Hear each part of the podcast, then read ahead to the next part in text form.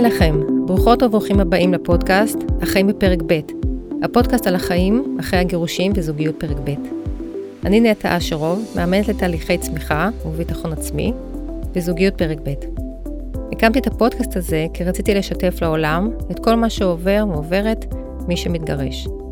מהכאב, הבלבול וחוסר הוודאות שיש בשינוי המסגרת חיים שלנו, דרך למידה והתנסות ובניית החיים החדשים, ומציאת הדרך שייחודית לכל אחד ואחת.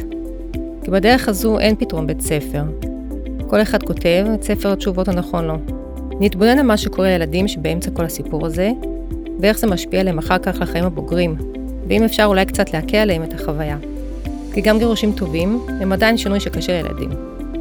נסתכל מהזווית הכלכלית ותכנון פיננסי, נתייחס למטרות שחשובות לכם להציב ביציאה לדרך החדשה, ומה קורה שם בעולם הדייטים וזוגיות פרק ב', שכל אחד מגיע עם החבילה המורכבת שלו לתוך הזוגיות החדשה שמנסים לייצר, ואיך מגבשים מחדש את התא המשפחתי שהוא כבר לא התא הסטנדרטי, וגם זה בסדר, ולפעמים עדיף. אני מגישה לכם רעיונות עם אנשים שעברו את הדרך הזו בשלבים שונים של החיים, אנשים שבעיניי הסיפור שלהם מעורר השראה, וזה יכול להיות סיפור מאוד יפה ופשוט, או משהו מורכב עם הרבה התמודדויות.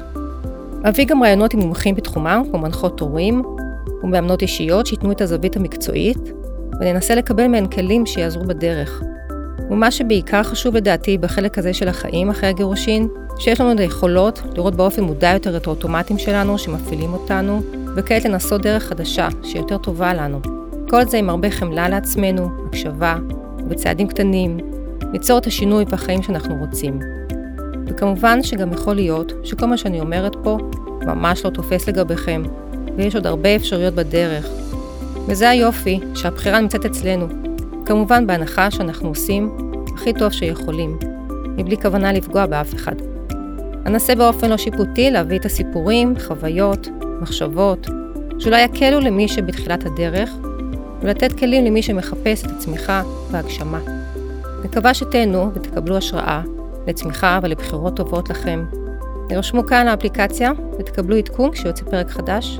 אתם יכולים לפגוש אותי גם בפייסבוק, נטע אשרוב, או באינסטגרם, נטע אשרוב, N-E-T-A, S-H-E-R-O-V. תהנו.